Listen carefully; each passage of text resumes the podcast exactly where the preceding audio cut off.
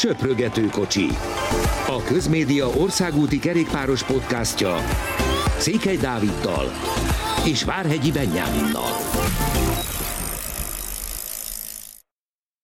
Nagy szeretettel köszöntünk mindenkit a legújabb Söprögető Kocsi podcastünkben, amelyben elsősorban a Vueltával foglalkozunk, hiszen ma van az első pihenő nap, de itt azért jó néhány történet az, ami felgyülemlék, és kezdjük inkább két olyan úriemberrel, aki egy évvel ezelőtt egy súlyos bukást szenvedett, viszont idén nagyon fontos győzelmet aratott, és mivel magyarok vagyunk, ezért Fettererikkel kezdjük, aki a limuzenen ünnepelhetett egy szakasz győzelmet, méghozzá egy elég bátor kísérletet követően.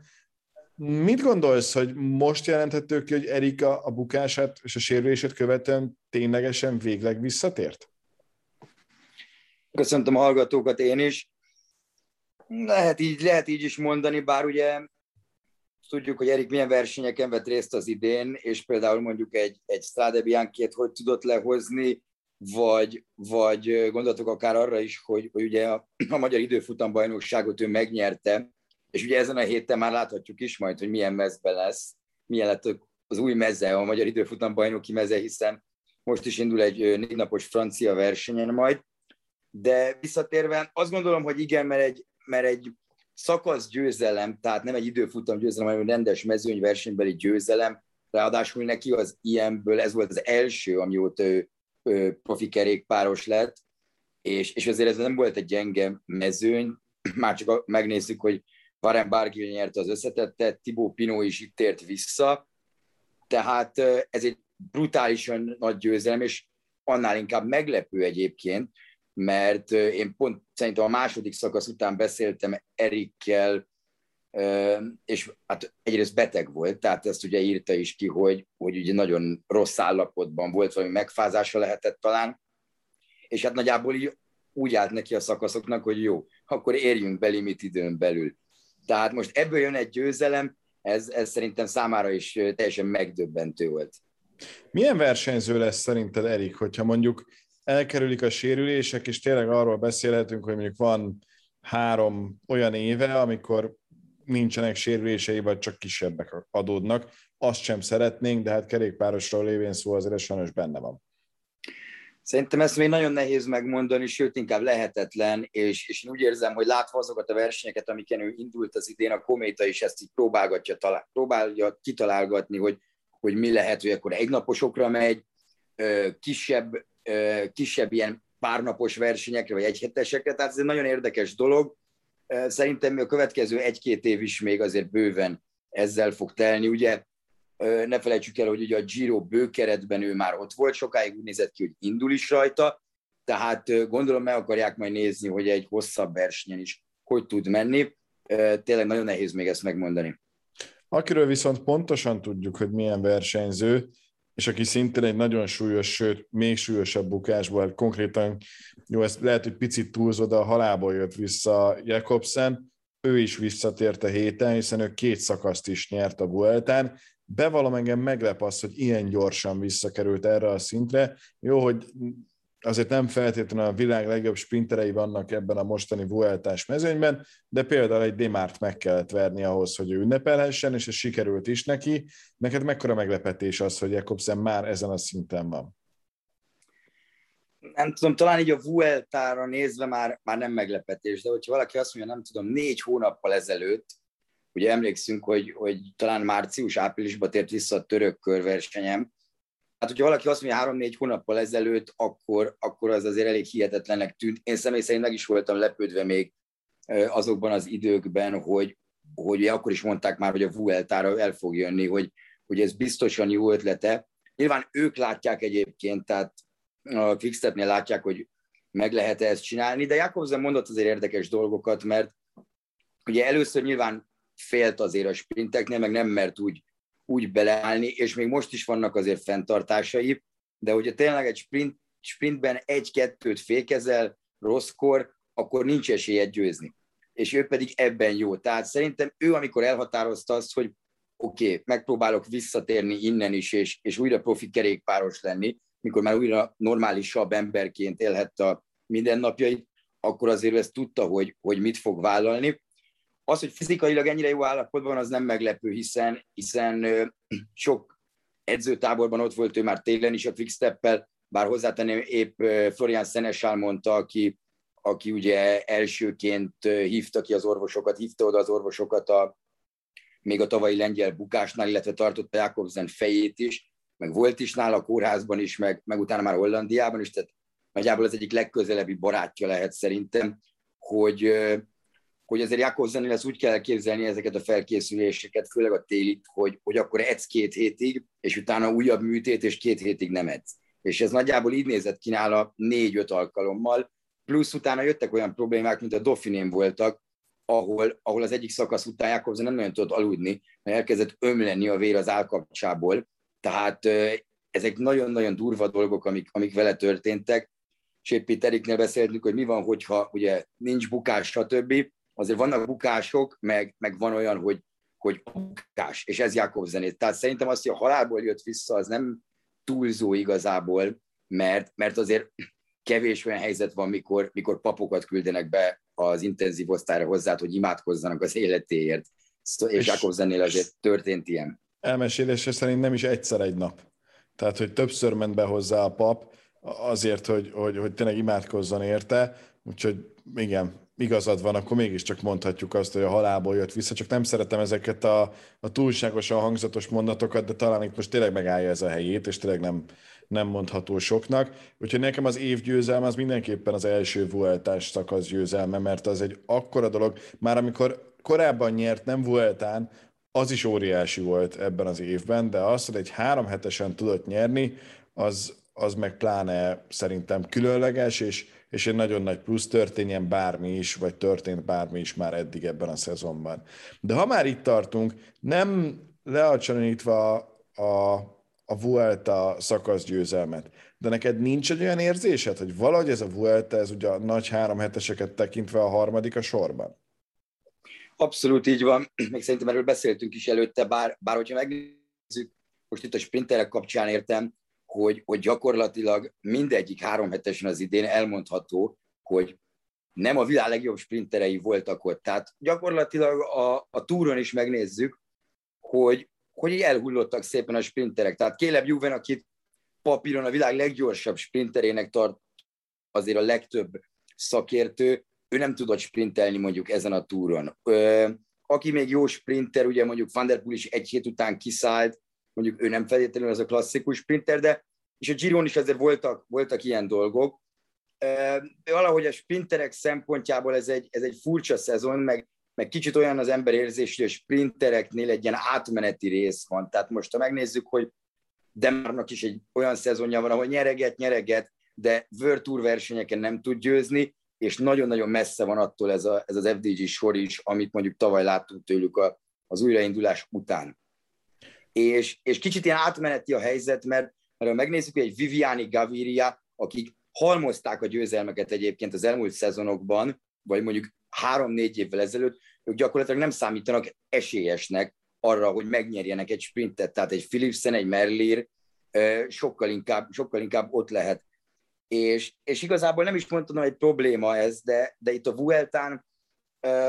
talán még esküszöm, én er, kicsit erősebbnek is érzem a sprint felhozatalt, mint mondjuk a túron. Tehát ugyanúgy két-három ember van, aki tud nyerni, aki azt tudod mondani, hogy nyerni fog. Megnézzük, Szembenet is ugye nagyon régóta nem versenyzett, tehát kicsit ilyen átmeneti időszak.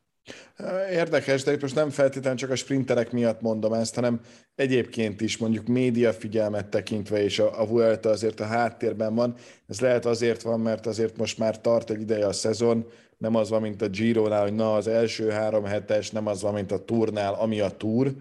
és talán ebből fakad az, hogy, hogy annyira nem figyelnek a Vueltára, pedig azért, ha megnézzük, akkor ez az a verseny a három, három hetesből, ami minden évben a legszorosabb csatát hozza, és ez most sincsen másként. Eltelt már kilenc szakasz, és gyakorlatilag nem vagyunk sokkal közelebb a megoldáshoz, valamennyire igen, és kezdjük roglic már csak azért is, mert, mert stabilan mindig az Ineos, meg korábbi nevén Sky jön elő, hogy na most mi a helyzet az Ineosszal, mert talán a, a, a legjobb sajtója egyértelműen az Ineosnak van, a keretet tekintve is, de azért a Jumbo sem tűnik el, de valahogy a, a PR az, az nem ugyanaz. Ehhez képest ott van Roglic, aki azok után, hogy egy fantasztikus olimpiát produkált, ami az időfutamot illeti, most olyan formában van, hogy amellett, hogy rajta van megint a piros trikó úgy, hogy megnyerte az előző két évben is a Vueltát, még a, még a másodpercekre is rámegy, és szerzett már összesen 12-t, ami pontosan mutatja, hogy milyen erőben van. Úgyhogy, úgyhogy Roglicot is a, a tavalyi túr veresége óta egy picit talán máshol kezeljük, de, de szépen lassan szerintem eljön az idő arra, hogy azt mondjuk, hogy, hogy Pogácsár mellett ő a jelenkor legnagyobb kerékpárosa. Igen, hát az, az szerintem vitathatatlan, és ha megnézzük az elmúlt éveket, hogy, hogy a legjobb többnapos versenyző az, az Roglic jelenleg, még, még talán szerintem Pogácsárnál is jobb egyébként, de hát ebben benne vannak az egyhetes versenyek, stb. De ami érdekes, hogy mondtad, hogy, hogy igen, nem vagyunk közelebb a megoldáshoz, meg tényleg kisebbek a különbségek, mert, mert gyakorlatilag a kilenc nap után a túrnak így utólag visszagondol a vége volt itt a sárga a giro is. És, és a Giron is, onnan még egy-két szakasz volt, ami, ami után eldőlt, ugye ott, ott főleg a második hét volt, ami, ami durva volt, de hát ott csak négy napos volt a második hét, vagy öt egész pontosan, mert ugye ott kedden voltak idén a pihenőnapok. De visszakanyarodva kicsit, azért azt nagyon nehéz elképzelni, hogy Roglicot bárki megveri ezen a Vueltán.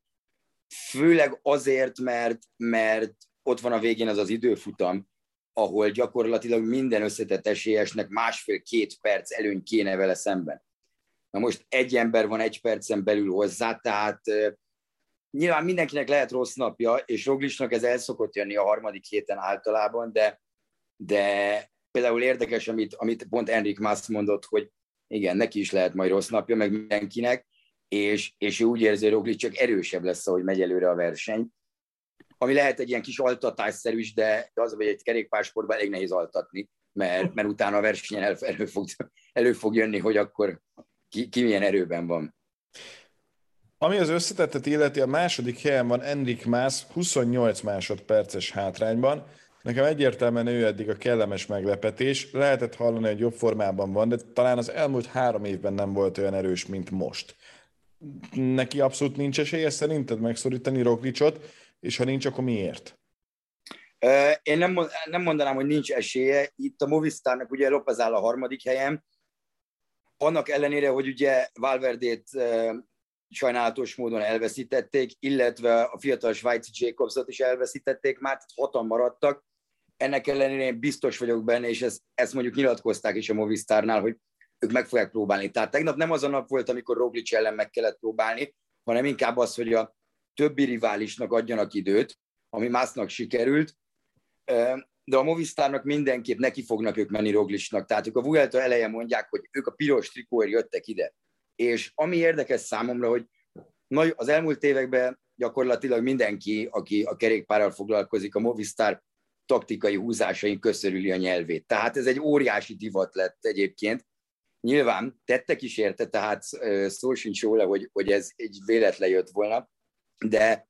pont én meg akarom most dicsérni a Movistart, mert eddig ezt a Vueltát szerintem hiba nélkül hozták le, és, és ugye beszélünk arról, hogy, hogy ugye mennyire nem csapat, ahogy ők szoktak viselkedni.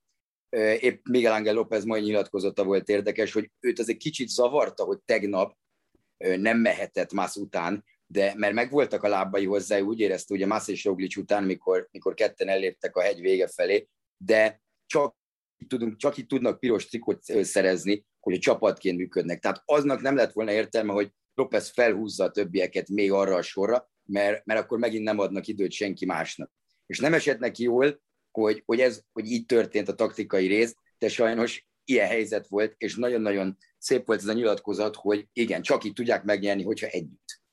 Igen, és ez majd a folyamatos jó döntések sorozata lesz, tehát csak is kizárólag úgy működik, hogyha ilyenből tudnak még sokat. De jó látni, hogy lehet, hogy idén lesz egy olyan Movistar ilyen reality műsor, hogyha majd megjelenik a következő év elején, ahol valami jó dolgot is tudnak mutatni, mert sajnos az elmúlt két évben ezek a valóság sorozatok, ezek annyira nem, nem jöttek jó epizódokkal, részekkel a, a Movistárnak, úgyhogy ez is érdekes lesz, hogy ezt az egészet ők belül hogyan élik meg. És ha már akkor azért Valverdéről mindenképpen beszéljünk, hiszen ő azért nagyon készült erre a versenyre, és nem úgy sikerült neki, ahogyan szerette volna. Nála nem tudni azt, hogy most ő hosszabbít-e vagy sem. Vannak plegykák azzal kapcsolatban, hogy hosszabbít, de nem tudom, hogy egy ilyen sérülés az mit vált ki belőle, még motiváltabb lesz, és, és még inkább arra ösztönzi ez az egész, hogy akkor visszatérjen, és, és legyen még egy nagy éve, vagy épp ellenkezőleg. Én biztos vagyok abban, hogy itt a felsorolt két lehetőség közül a második lesz, tehát ő biztos, hogy nem így szeretné befejezni a karrierjét, és, és ugye mondta már, hogy túra nem megy többet, de én tényleg százszerzék biztos vagyok benne, hogy a Vueltára jövőre vissza fog jönni, és ez lesz pályafutása utolsó versenye, mert, mert Valverde, aki tényleg első Vueltáján adta fel, nem tudom, 19-20 évvel ezelőtt valahogy így, biztos, hogy nem fogja, nem az lesz az utolsó kép róla, hogy, hogy elesik egy, egy úthibában gyakorlatilag, és, és majdnem a szakadékba zuhan, majd utána sírva egyébként beül a csapatkocsiba.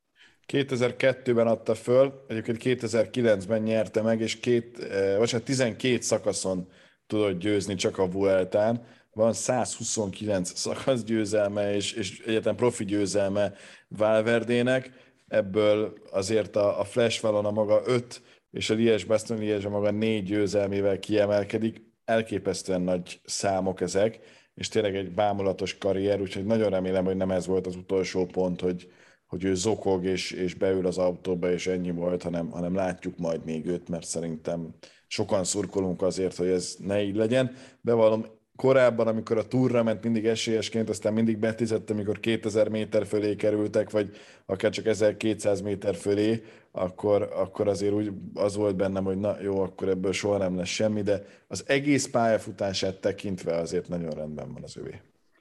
Igen, és ami még kifejezetten sajnálatos az ő kiesésével kapcsolatban, hogy, hogy ugye a negyedik állt összetetben, amikor ez, ez történt. Jó, jó, második, harm, második, harmadik, negyedik volt akkor ugye Mász López és Valverde, és úgyhogy Valverde mondta, hogy nem, nem az összetettért jött, tehát a Movistának lett volna még egy kártyája, és akkor azokról a dolgokról ne is beszéljünk,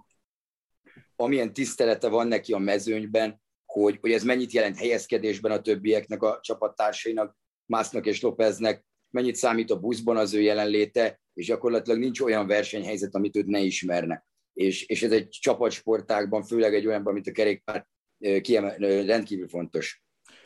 És akkor a másik olyan csapat, amelyiknek elég sok kártyája van, az egyértelműen az Ineos, amelyik úgy jött ide, hogy van három nagyon komoly versenyzője, ott van Bernál, aki megnyerte a Giro-t, és szeretett volna még egy nagy kört nyerni, és szerintem ezt már mondhatjuk így, hogy szeretett volna, mert nem nyeri meg, ahhoz azért jelentős a hátránya. Ott van Karapáz, aki az olimpiai aranyérmét követően akár dönthetett volna úgy, hogy akkor fogja magát és elmegy pihenni, mert megérdemelni, mint ahogy mondjuk nem tudom, a 100 méteres síkfutás győztese Jacobs mondta, hogy köszöni neki ez a szezon, ez pont ennyi volt, és ezzel a, a duplával, hiszen mellette még a váltóval is első lett, ezzel ő be is fejezte, ebből már nem tud veszíteni, és akkor még ott van Yates, aki meg a leginkább készületet előzetesen erre a, a Vueltára, és éppen ezért gondolta azt az ember, hogy na, akkor majd az Ineos tényleg nagyon nyitottá teszi a versenyt, de, de valami megint csak hiányzik, és az egész évről leszámítva a Giro-t, azért ez elmondható az Ineos esetében, hogy, hogy nagyon sok a kártya, de egyik sem eléggé ütős. Hát a három hetesekről mondható el tényleg a Giron kívül azért, hogyha megnézzük, hogy az összes esetes verseny gyakorlatilag a fontosakat, nem tudom, a Párizs Nizzát meg a Tirénót leszámítva, ők behúzták különböző versenyzőkkel, nagyon sok verseny nyertek.